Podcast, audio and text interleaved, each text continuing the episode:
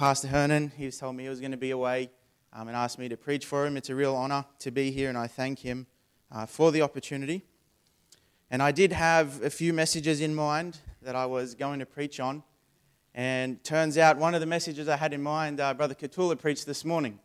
Um, I had the exact same text as him, a few different points, but I won't be preaching that message to you tonight. I'll be preaching a uh, different message. Oh, thank you. From uh, Psalm chapter twenty-seven. Psalm chapter twenty-seven, and uh, the message you heard this morning from Mark chapter four of Jesus and his disciples going through the storm, and how we really need to put our trust in God when the storms of life um, come our way. And I believe this really goes hand in hand with what I'm going to preach on, preach to you tonight. Uh, the title of my message is Trusting God in Every Situation. Trusting God in every situation. Psalm chapter twenty-seven.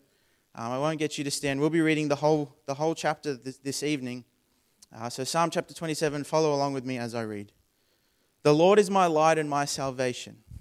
Whom shall I fear? The Lord is the strength of my life. Of whom shall I be afraid? When the wicked, even mine enemies and my foes, came upon me to eat up my flesh, they stumbled and fell.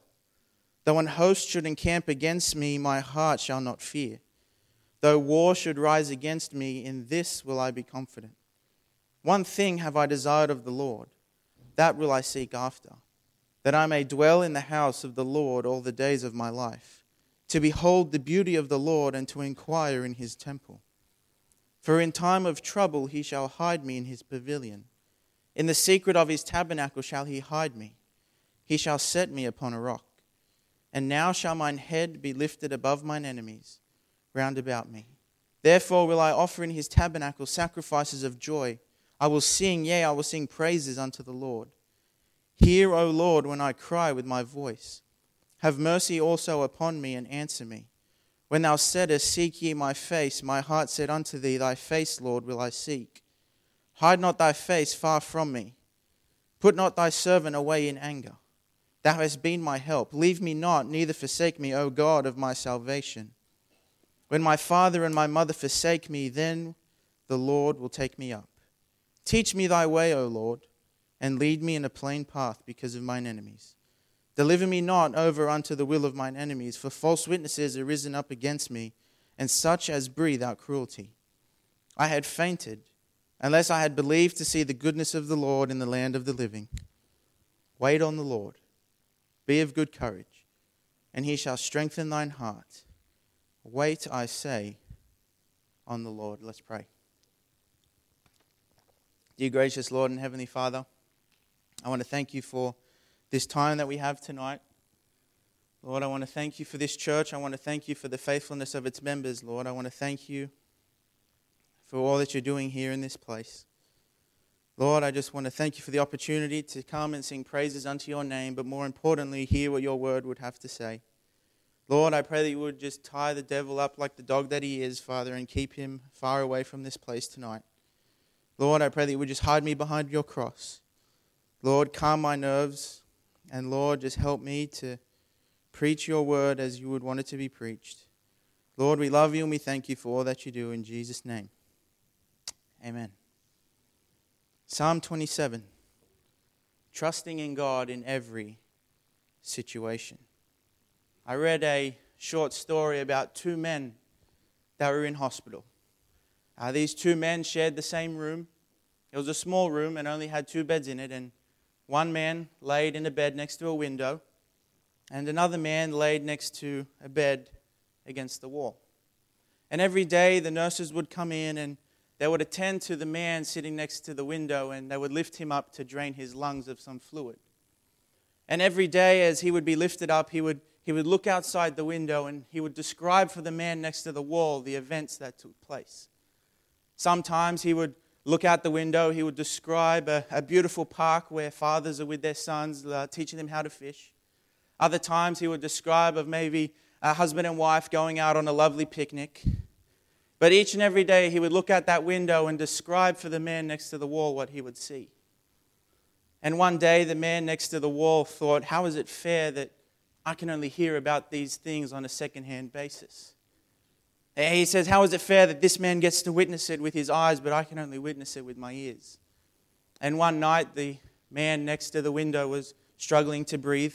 Uh, fluids had come into his lungs, and the man next to the wall could have easily called for the nurses, but instead he left the man next to the window, and sadly, the man next to the window died. The nurses came in and cleaned up the mess and took the man out, and after some time, the man next to the wall uh, mustered up the courage and asked the ladies to move him next to the window. The next morning, the man, he was sitting next to the window now, looked up, and to his dismay, when he looked out the window, all he found was a brick wall staring back at him.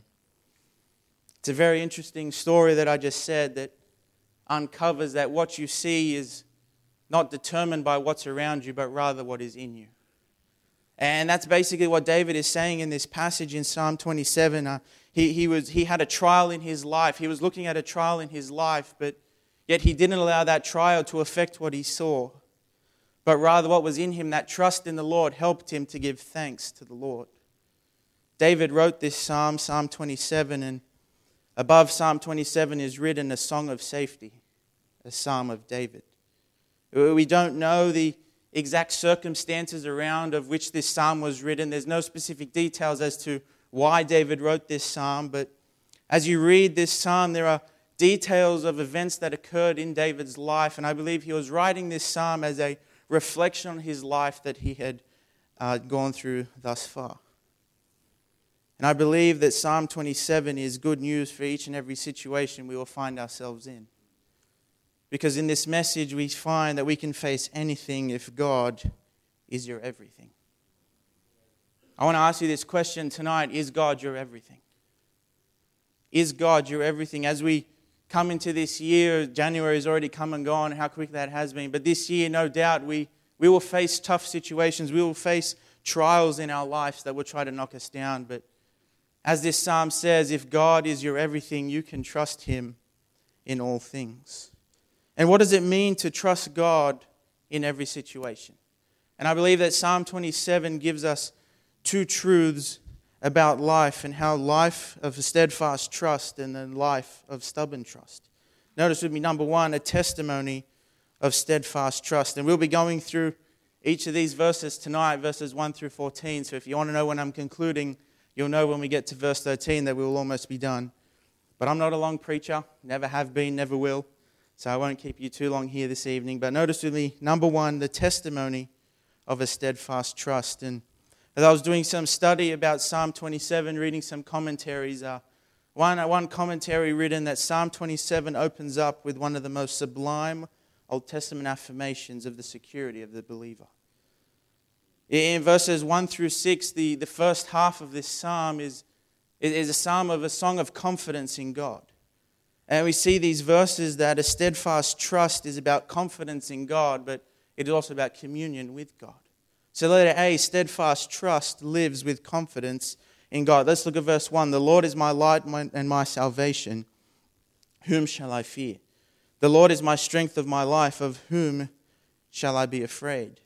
David here in, in this first verse makes a threefold testimony about his confidence in the Lord. Uh, look with me what he says in the first in the first few words. The Lord is my light. Uh, and it's interesting to note that this is the only time in the Old Testament where the Lord is referred to as light. It's the only time where all in the Old Testament you will read, the Lord is my light. And what this means is that it's talking about God's truth. It's talking about His goodness. It's talking about His holiness. The Lord is my light. But what else does this mean if you follow along with me and, and you keep reading in verse one. The Lord is my light and my salvation. And in this context of the verse, this word salvation is, is not referring to the removal of sins. It's not referring to the forgiving of sins, but rather it means to rescue from danger. It's a divine deliverance. It's, it's when the Lord intervenes in your life to bring you out of that trial, to bring you out of that temptation, and to give you salvation and strength to carry on. I love what Romans eight thirty-two says, that he that spared not his own son, but delivered him up for us all, how shall he not with him also freely give us all things? The Lord who is our light, the Lord who is our salvation, is also the Lord of our strength. The Lord is my light and my salvation. Whom shall I fear? The Lord is the strength of my life. Of whom shall I be afraid? This word here, the word strength, is a very specific word. It's it's a word not it's a word pertaining to a to a stronghold. It's a particular place of comfort. It's a place where we can run to be delivered. Proverbs eight twenty says, "The name of the Lord is a strong tower. The righteous runneth into it and is safe." The word strength, it's a, it's a place of refuge, a hiding place. And this is what the Lord Jesus Christ is to us. Amen. He, he's a light. He is our light. He is our salvation. He is the stronghold of our lives. And therefore, David asks us two questions. David says, knowing that the Lord is your light, knowing that the Lord is your strength, knowing that the Lord is your salvation, he asks two questions. He says, whom shall I fear? And then he says, whom shall I be afraid? I want to tell you tonight, if a Christian and you're living in fear, it's either one of two things. The first is that of guilty conscience. Proverbs twenty-eight one says, the wicked flee when no man pursueth, but the righteous are bold as a lion. But if it's not a guilty con- a conscience, the only other explanation for fear in the life of a believer is that of a lack of faith. Yes, there are many things in this world that are going to want to get you. There are things in this world that are going to scare us. There are things in this world that are going to bring fear, but we can trust in the Lord. If the Lord is your light and your salvation and your strength, there is nothing to be afraid of. I love what David says in Psalm chapter twenty-three, verse four, "Yea, though I walk through the valley of the shadow of death, I will fear no evil. For thou art with me, thy rod and thy staff, they comfort me." Verse one of Psalm twenty-seven presents absolute confidence in God.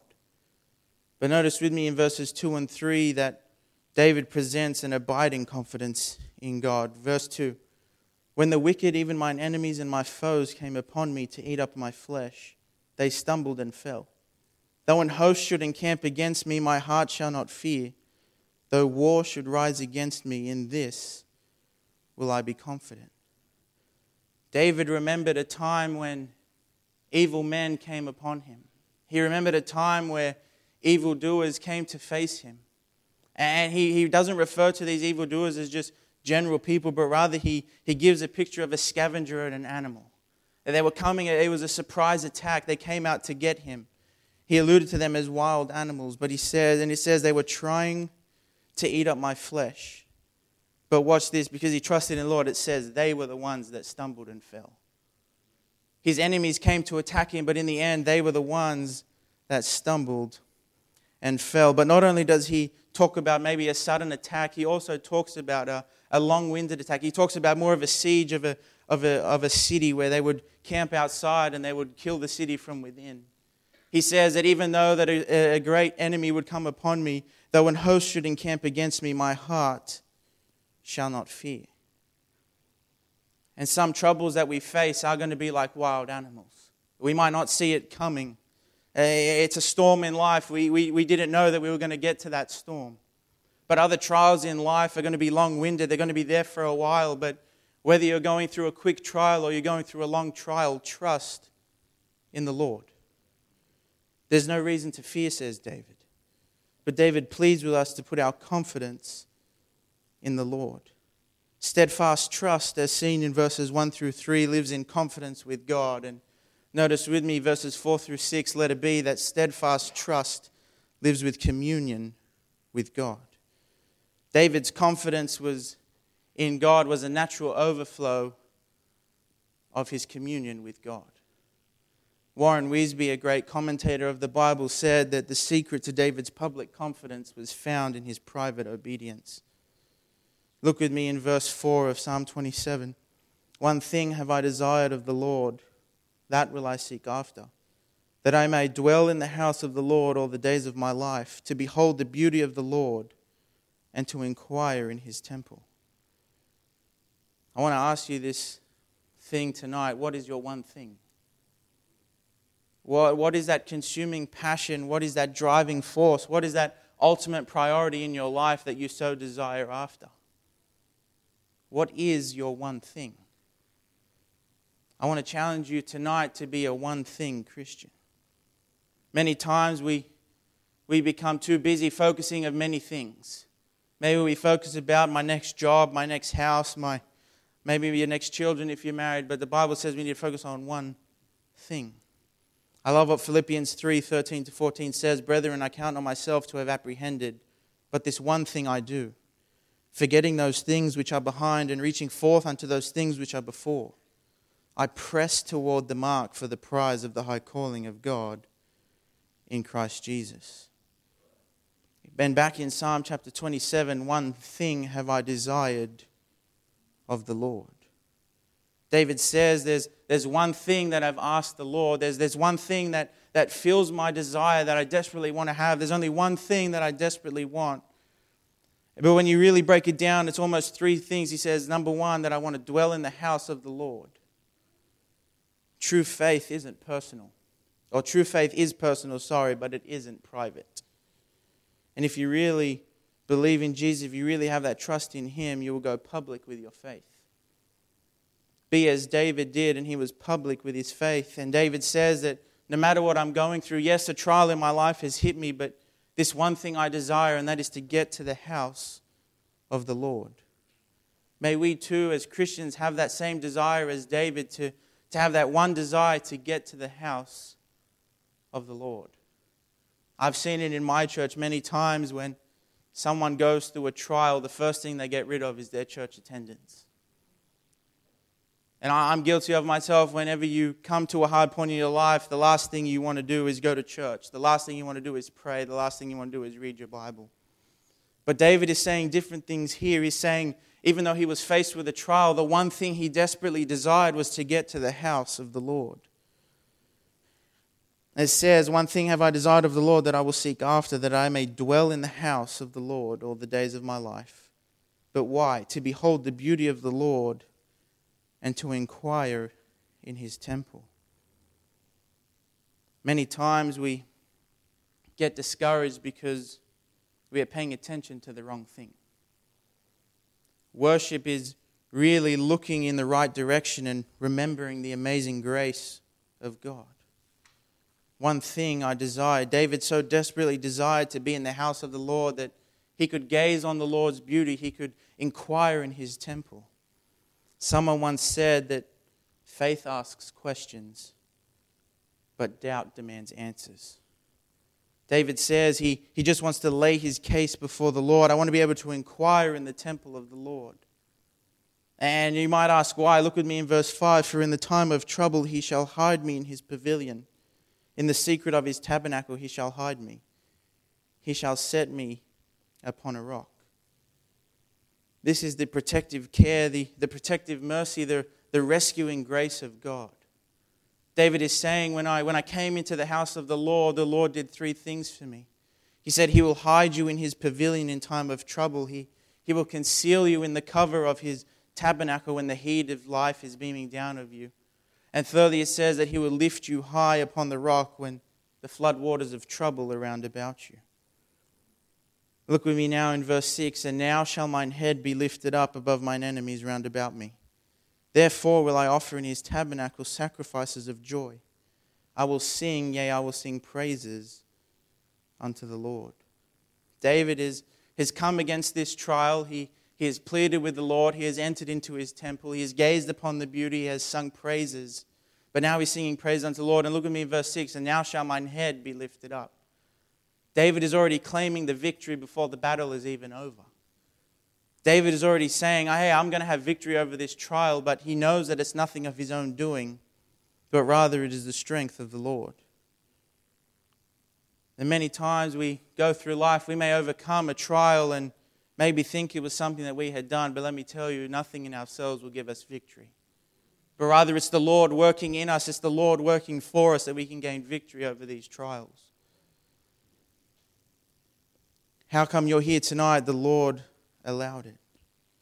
And every victory we should give God the glory, just as David did in Psalm chapter twenty-seven. He, he would shout for joy and sing praise.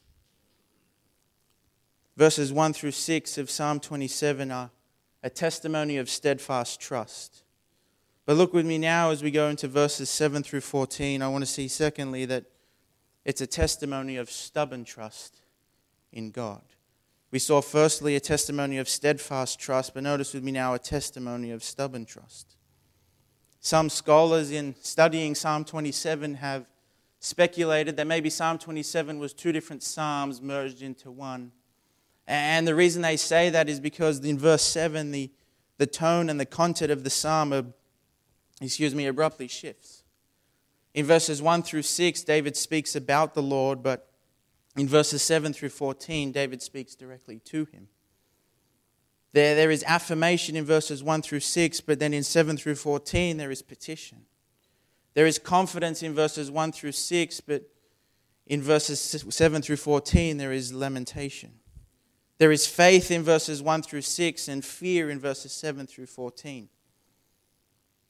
But yes, the psalm brings two different situations, but that doesn't draw us away from the point. And a scholar has labeled this part of the psalm as the soul's changing moods. Has it ever happened to you? Maybe you might wake up in a good mood and things happen throughout the day, and by the end of the day, you've just had enough. This is basically what is happening in this psalm. It's, it's two different moods that are portraying itself. But nonetheless, David says that he's just going to keep trusting in the Lord. Stubborn faith prays when things are getting bad, and it prays when things will get better.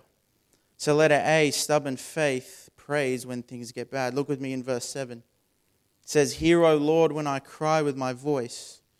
Have mercy also upon me and answer me." This here in verse seven is, is an urgent call for help. David is pleading with the Lord. He says, "Hear, O Lord, when I cry with my voice. Have mercy also upon me and answer me." David is pleading with the Lord to hear and answer him. And David knows that he doesn't necessarily deserve his prayers to be answered, but he still pleads with the Lord based on his grace and based on his goodness. David seeks God's ear in verse seven, but notice with me in verse eight of Psalm twenty-seven, "When thou saidest, seek ye my face, my heart said unto thee, thy face, Lord, will I seek." This verse here begins with a divine invitation. When thou saidest, seek ye my face. Church, God wants you to seek him daily. God wants you to seek his face. God wants to know you intimately. God wants to be that consuming passion, that, that ultimate priority, that dominating presence in your life. The Lord wants what is best for you, and he knows that he is the best thing that could ever happen to us. So he commands you and I to seek his face. And then David responds with how we should respond to this invitation. Look with me in verse nine. It says, "Hide not thy face far from me. Put not thy servant away in anger. Thou hast been my help. Leave me not. Neither forsake me, O God of my salvation." And David doesn't pray this prayer because he is fearful of what the Lord will do any of these things. He's, he's not praying to that the Lord would not hide his face or turn away or cast him out or forsake him.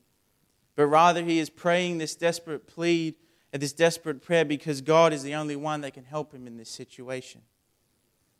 David knew that the Lord was the only one that could get him out of this desperate trial, and David knew that the Lord was the only one that got him out of trials in the past, and David acknowledged that the Lord will be the only one to bring him out of this trial once again.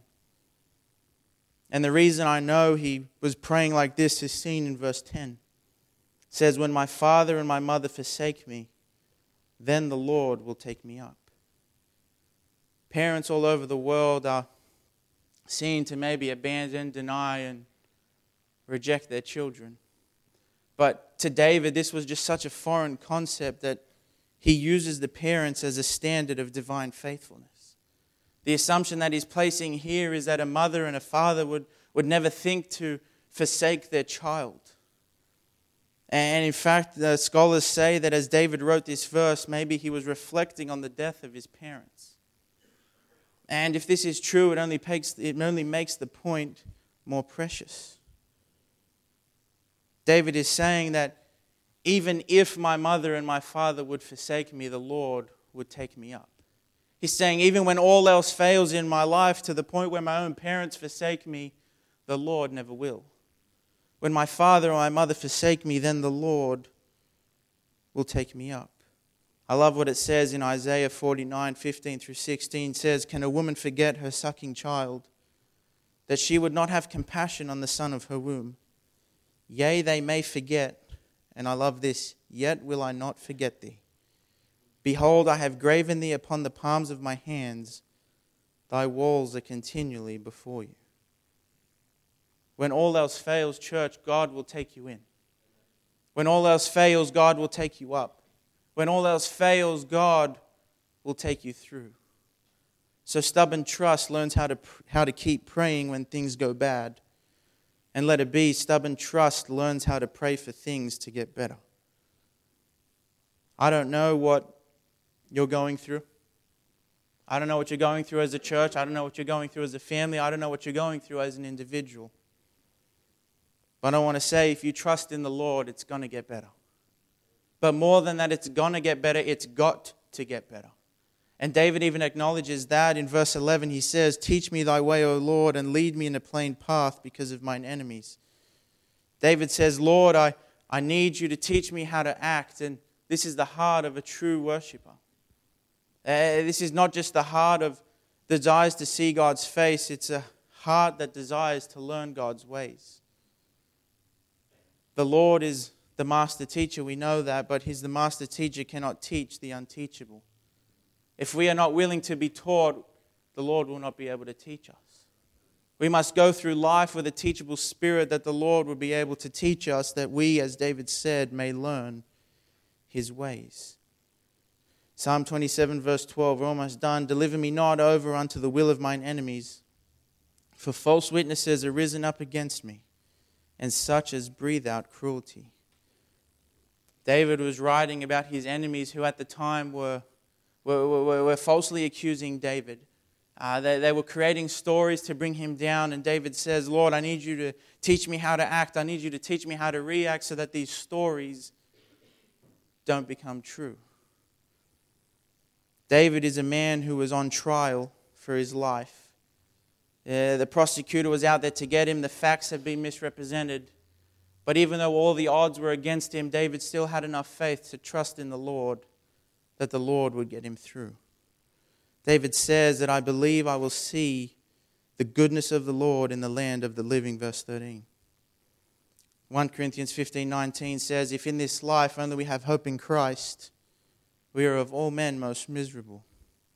And then someone once said, the God of the by and by is also the God of the here and now.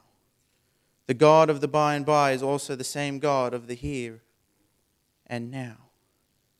We need to learn to trust God no matter how bad things get. Because as David says, it's it's got to get better. You may be going through a trial this morning, or this evening, sorry. You may have just started a trial. You may be in the middle of a trial, or maybe you're coming to the end of the trial. We don't know that. And maybe you're thinking, hey, I can't see how things are going to get better. I can't see the end. And I want to tell you this. Look with me in verse fourteen and we'll be done. Wait on the Lord. Be of good courage, and He shall strengthen thine heart. Wait, I say, on the Lord. David didn't know when this trial was going to end. He didn't know when he would push through this, this difficult time in his life, but David knew that if he would wait on the Lord and he would have good courage, that the Lord would strengthen him. Don't take matters into your own hands to get you through this trial. Don't, don't run ahead of God, but simply wait on the Lord. I love what Isaiah forty thirty-one says, and it's up there with one of my favorite verses in all of the Bible. But they that wait upon the Lord shall renew their strength. They shall mount up with wings as eagles. They shall run and not be weary, and they shall walk and not faint. Wait on the Lord. Be of good courage, and He shall strengthen thine heart. Wait, I say, on the Lord. I don't know if you've been taking notes or keeping score, but verse fourteen is the third time that David makes reference to the heart. In verse three, we read of a trusting heart who is trusting in God and is not afraid. In verse eight, we have a seeking heart that is wanting to put the Lord in front of everything else. And now lastly, we'll finish in verse fourteen, as a waiting heart that takes courage in the Lord. Wait on the Lord. Be strong. Let your heart take courage. I'll ask that you all have your heads bowed and your eyes closed this evening. I want to read to you a story, and then I'll hand it over to Brother E J to finish. It's a story about a man by the name of J C. Penney. J C. Penney built a successful company as a great philanthropist and enjoyed a successful life until nineteen twenty-nine. nineteen twenty-nine was the year that the stock market crashed. Many say that he would have professed to be a believer, having been brought up in church, but losing things exposed him. He became physically sick. His physical sickness was rooted in his emotional stress. And as a result, J C. Penney had a breakdown. He was admitted into hospital not for physical sickness, but for mental and emotional ones. And some say that he lay there on the verge of suicide. One night he was so confident that he would not make it till the morning that he started to write his family goodbye notes. Halfway through the night he fell asleep, then woke up still in this world. That morning he would wake up and go for a walk through the halls. And as he was walking up and down the hallway, he heard the singing of a familiar song and connected it to the chapel where he would find a small group of believers singing. And it is said that it was that night that he marked the night of his conversion. That night, God softened his heart and he trusted in Jesus truly for himself. And he wrote down these lyrics in a, in a diary saying, "Be not dismayed. Whatever betide, God will take care of you. Beneath his wings of love abide, God will take care of you." Church, no matter what situation you are going through this evening, no matter what trial in your life has come about to make you fall, you can trust God in every situation. Brother E J.